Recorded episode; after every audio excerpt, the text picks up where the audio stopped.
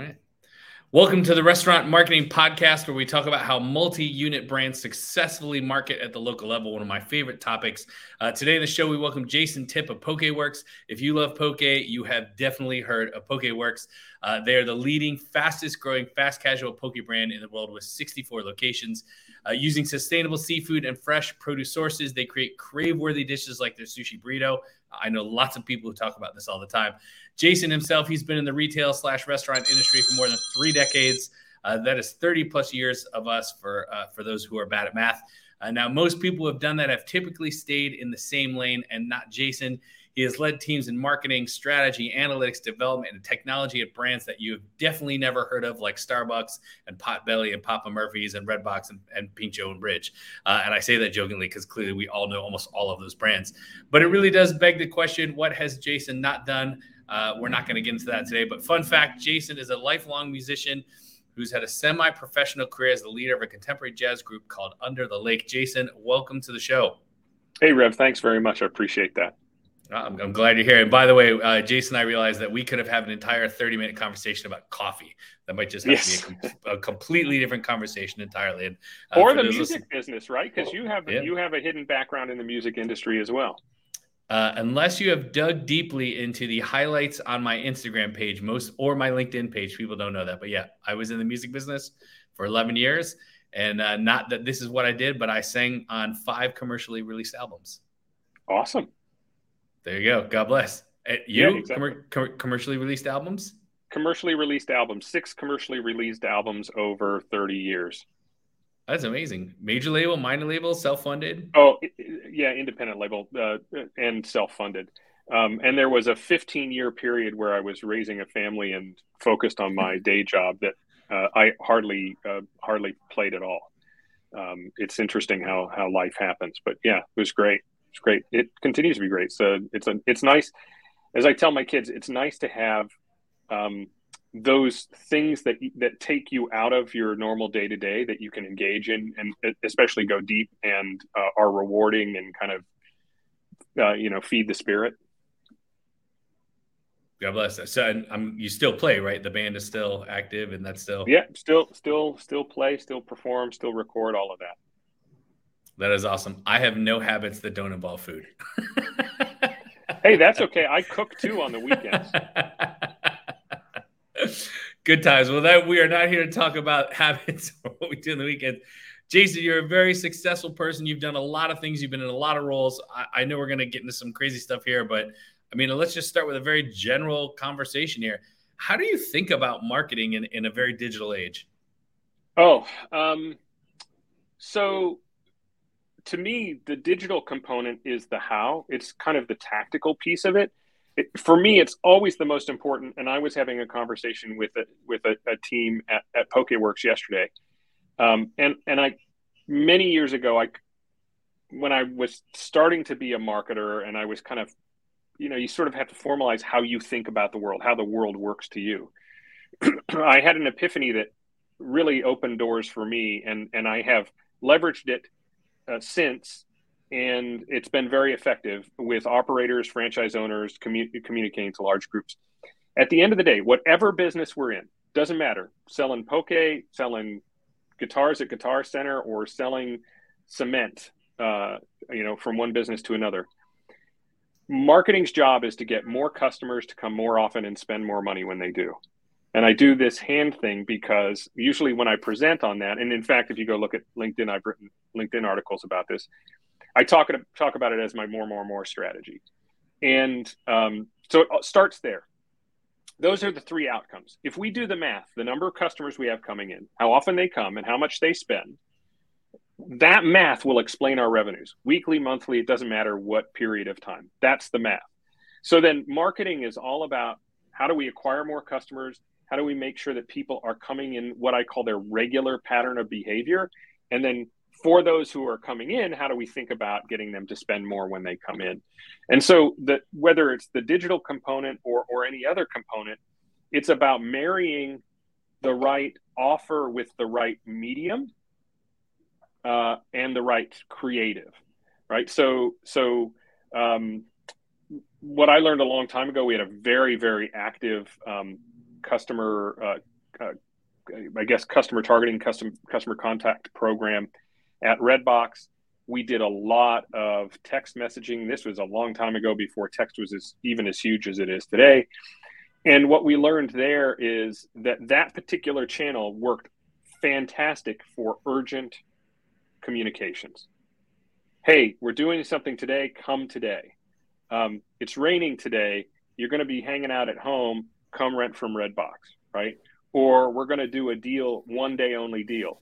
Well, I remember one time we did something like 10 days of deals, and it was a different deal every day for 10 days. And the amount of engagement was huge, but it was all that sort of urgency driven thing. So you, you need to think about what outcome do I want to drive? Okay, I'm trying to drive frequency.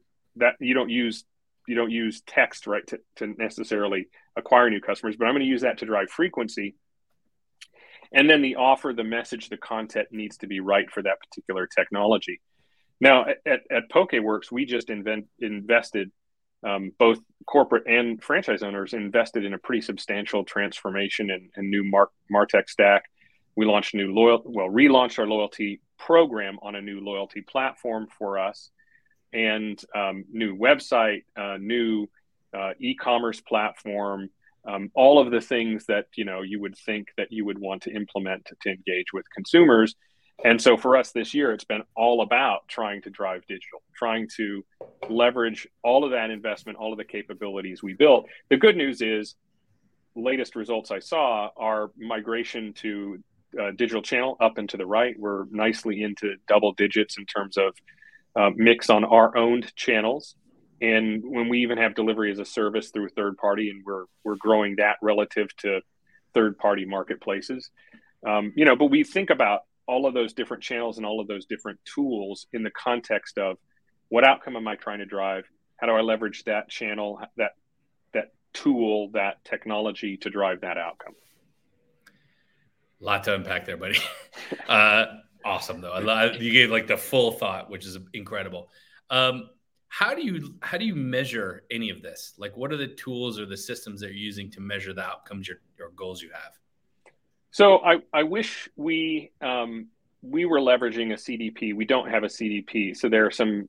I think people are getting more and more turned on to customer data platforms uh, than they were a few years ago. I started working with Bridg, and I think they're probably un, until I see another one come along that says robust. I think they're the gold standard for retail and, and restaurant in terms of offline customer data.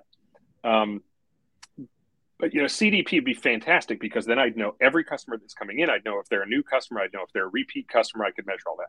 We don't have a CDP, so our best proxy is our loyalty program. So leveraging our loyalty program, we're working with Punchh. They're they've been a great partner. The platform has a lot of capability, uh, and we do test and control on every um, outbound communication that we can. So we measure lift.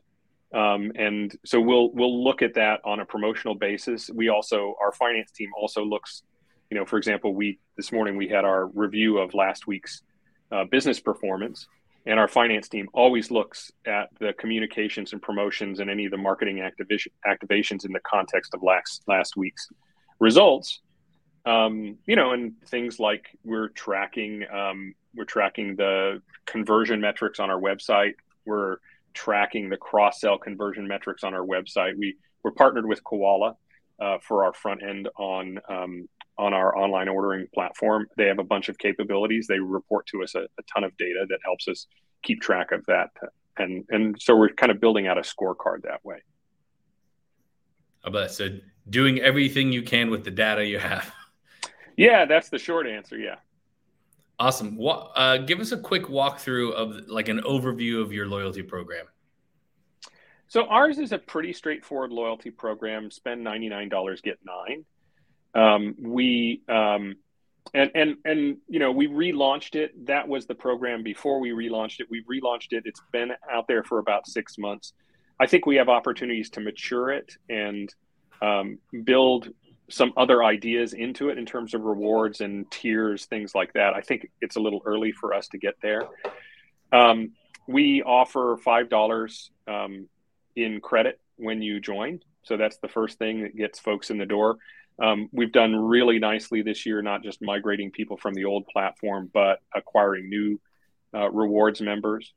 Um, and we also um, so so we do that, and then you know it's the it's the nine dollars for every ninety nine, um, but then we leverage it a lot for the communication. So it's not just our loyalty accounting um, and validation. It you know we're leveraging Punchh for essentially our CRM platform as well.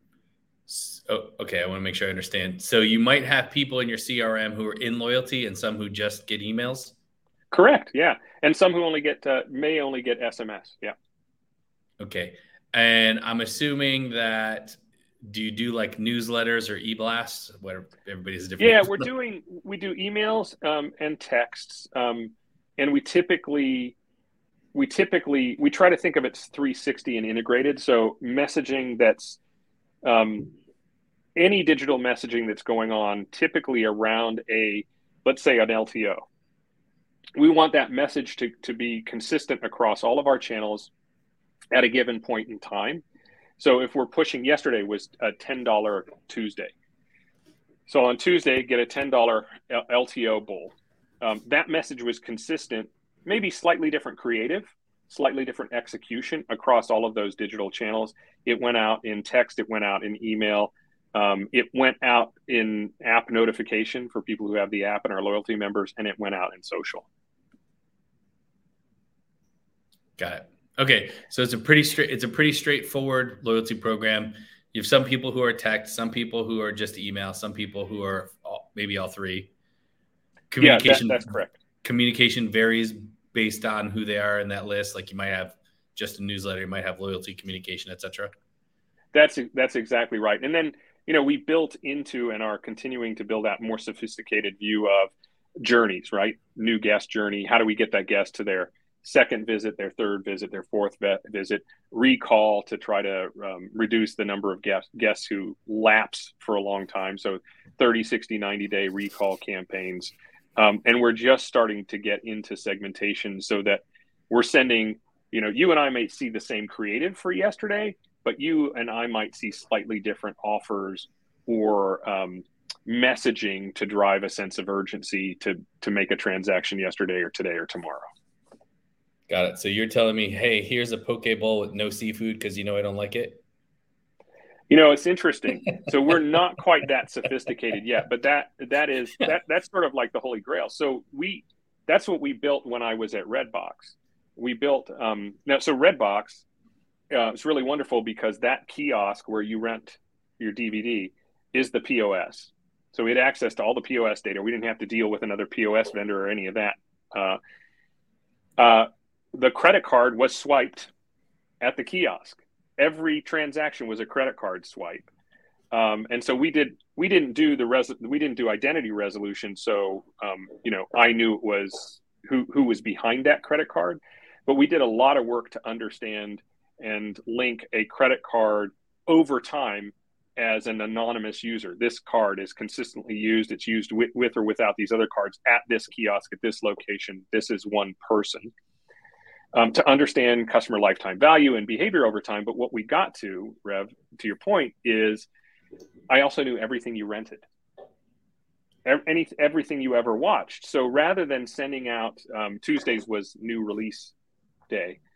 Uh, if I have a new release, rather than just sending out the biggest box office title as the new release, if it's a romantic comedy and all you ever rented from Redbox was kids DVDs or horror movies, what I should show you instead is something that's consistent with your prior behavior and your your perceived tastes, right? So to your point, the place you can get as a restaurant business that's very interesting, and there are, I think there are companies, the more sophisticated, larger companies that are out there. And you and I know that we both do it. If we were working in a restaurant and we had our regulars at the local level, we would be doing this. Is hey, yeah, um, I can tell from your pattern of behavior that you're not a meat eater. So I would reflect your protein preference in my interactions with you. And some brands, I think, from a technology platform standpoint, I haven't seen them activate that yet, but I believe that they have the capability to do that, to differentiate and to anticipate. You know, if you think about Chipotle, for example, um, they certainly would have all the data to know and I think they've done the identity resolution work and the CDP work and the CRM. I mean, they they're you know way out their head, or or Domino's, you know, to know that you never order pepperoni on a pizza. So I should never try to entice you to make a transaction by showing you a pepperoni pizza, right? The opposite would be true in my house, but 100% agreed on the theory. yeah. Pepperoni's my favorite. I have a six year old at home, uh, and we once went to a pizzeria, and this is a quick story, and they didn't have pepperoni as a topping. And he has not forgotten it ever and tells people all the time, I don't understand how this can happen. yeah, that's challenging for me too. I'm with him. all right, I'm gonna I'm gonna switch gears just a little bit here. Um, I want to get we talked some good theory here. I want to get tactical. Sure. 60, 64 locations. Am I accurate there? Close. Uh, yeah, I think the latest number is 68. We've got two in Mexico, one in Taiwan, um, and we've got a couple of licensed locations in the U.S. Three licensed locations in the U.S. So depending on how you do the count, I think we're up to 68. Uh, seven of which are company owned, and a little over 60 are traditional uh, franchise locations for the sake of the show, you get credit for all 68. So uh, I just can't go back and record the intro. Anyway, how do you, as the person that really oversees marketing, which to me really is, sales, right? How do yep. you make sure every single location gets what they need? Like whether they're surviving, whether they're struggling, whether they're brand new, whether they're the oldest one, whether they're franchise. Like, how do you think about at the location level? Uh, it's challenging and it's and it's um, challenging in a you know a smaller brand, a growth oriented brand. Um, we have we have some you know fantastic people both on the brand side and, and at the franchise operator level. Um, we have a fair amount of, of franchise operators who are not from the industry. This may be their first business experience, uh, very likely their first restaurant experience. Um, so there's a lot of there's a lot of building capability and a lot of teaching and a, a lot of um, uh, informing involved. So um, it, it's a struggle. Uh, you know, it's sort of a struggle to uh, to communicate. One of the things that we've had to do is sort of build the how-to book on, for example, new restaurant opening. How do you re- open a new restaurant? And use that as the leverage point to essentially educate on how do you market your restaurant what do you do right so so there there really isn't much you do for a new restaurant opening maybe than a grand opening event that you don't continue to do or that you shouldn't continue to do all the way along a lot of it starts with start engaging with the community think of it as a process not an event it's not a grand opening event it's the first 90 days or first six months of operating um, how are you going to make people aware sure if i'm a taco bell uh, owner operator I've got a lot of advertising and brand halo. People know who Taco Bell is. Uh, uh, we don't need to explain it. But PokeWorks, they may not know what Poke is. The name PokeWorks may not translate for them. They may think it's a Pokemon shop. I mean, I, I don't know, right? And so, you know, we have a franchise operator um, who had an existing business already in the community. They had already learned that. So when they came to PokeWorks, it was they knew how to engage with their community like the back of their hand.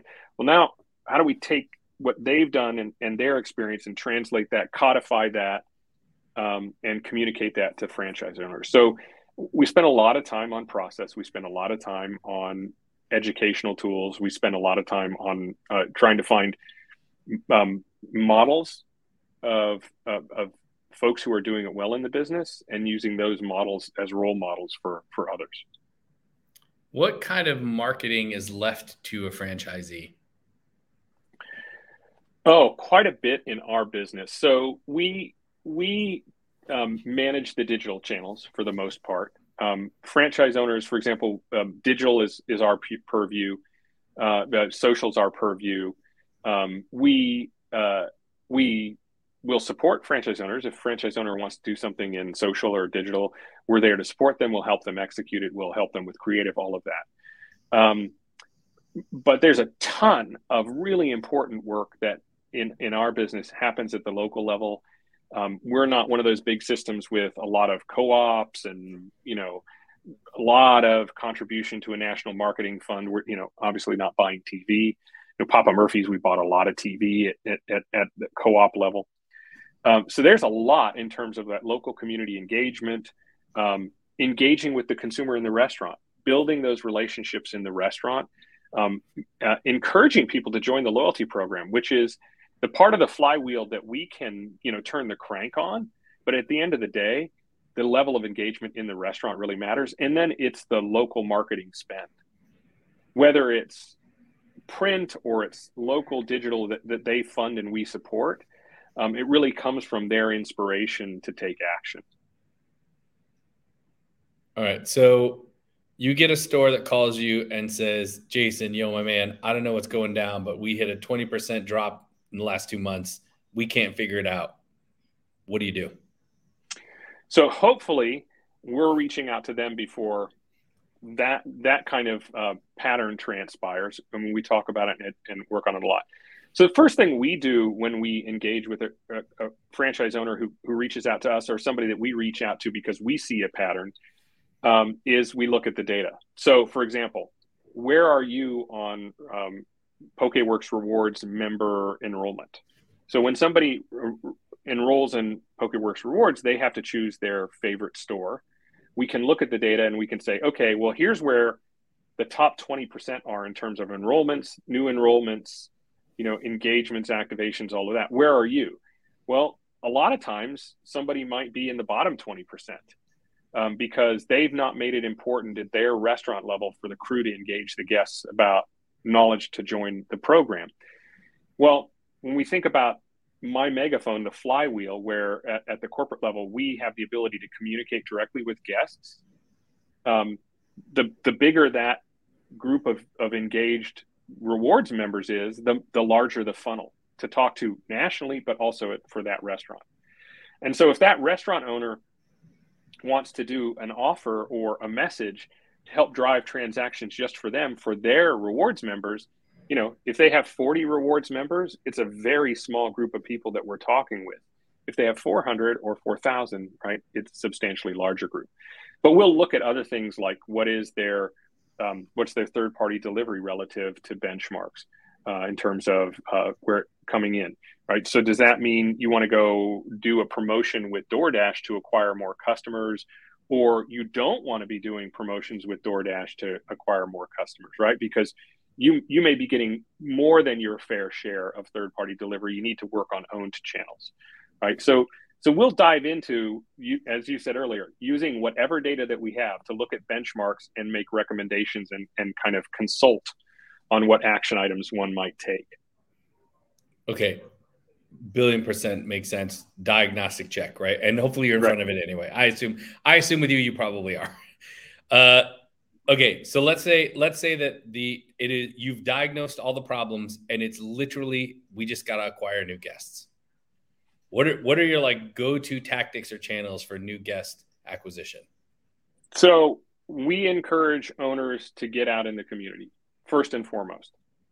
Um, we'll talk a little bit about what's your real estate, right? Are you visible, right? All, all of sort of that like basic stuff that hopefully isn't the problem.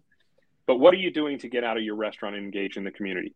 What are you doing to get out and um, are there uh, is, is, there 24 hour fitness or lifestyle fitness or is it is it, what are the demand generators nearby where you could go and engage with them and offer them uh, a, a, new customer discount or deliver them samples of food um, we have this we have this notion of lunch on us. So we encourage you know you're trying to build your catering business or you're just trying to engage people to come to us for lunch from a particular uh, nearby employer.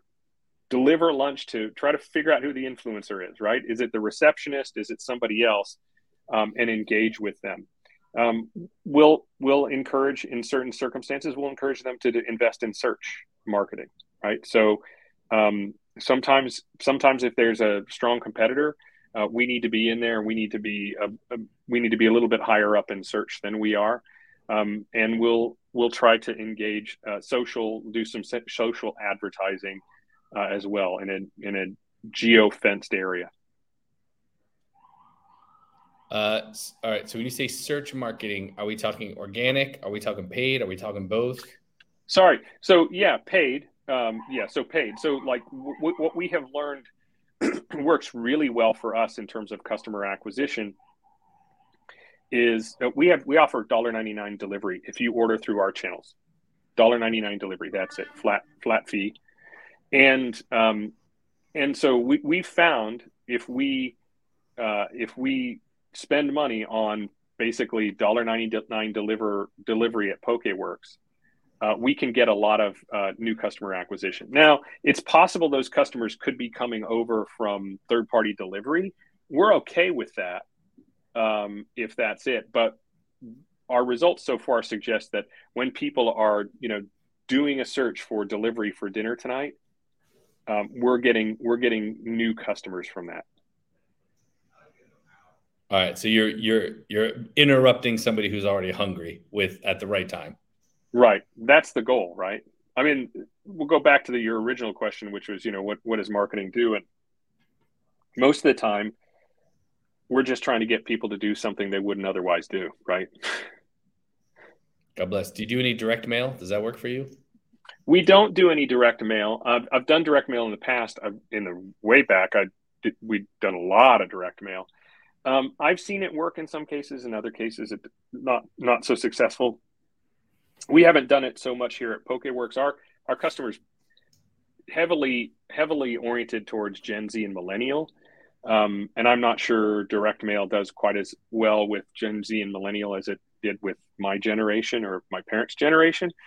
Um, we do we have we have looked at sort of street team programs where you can kind of engage people on the street or in nearby businesses um, and and in in some cases seen some some good pickup from that that's why i tell you direct mail definitely does not work here in new york city so yeah that is yeah, maybe, maybe if you're handing out pizza flyers i don't know but it, it really doesn't work all right, let, us switch to acquisition. I'm sure most of your answers are going to be loyalty, but what's the best channel for, or sorry, retention? What's the best channels for retention?